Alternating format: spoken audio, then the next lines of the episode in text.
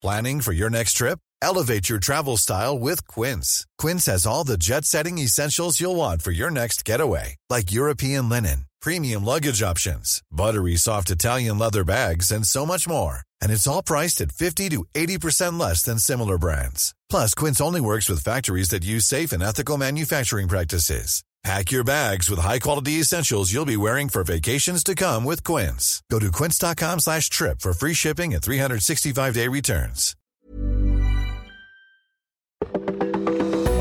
Welcome to this date in weather history for Wednesday, March 24th. I'm AccuWeather.com's Evan Myers.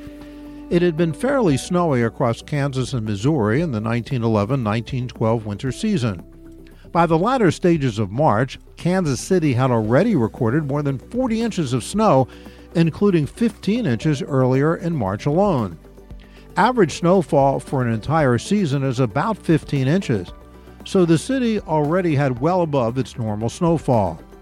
Milder weather had made several attempts to move into that part of the nation during March, but cold air held firm, and so it was called on March 23, 1912, as a storm spun up in the southern Rockies.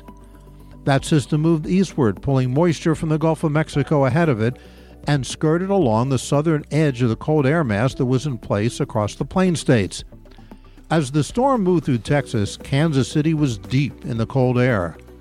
Snow began to fall in the afternoon of the 23rd, and by the time it ended on the evening of March 24, 1912, Kansas City experienced its greatest snowstorm on record.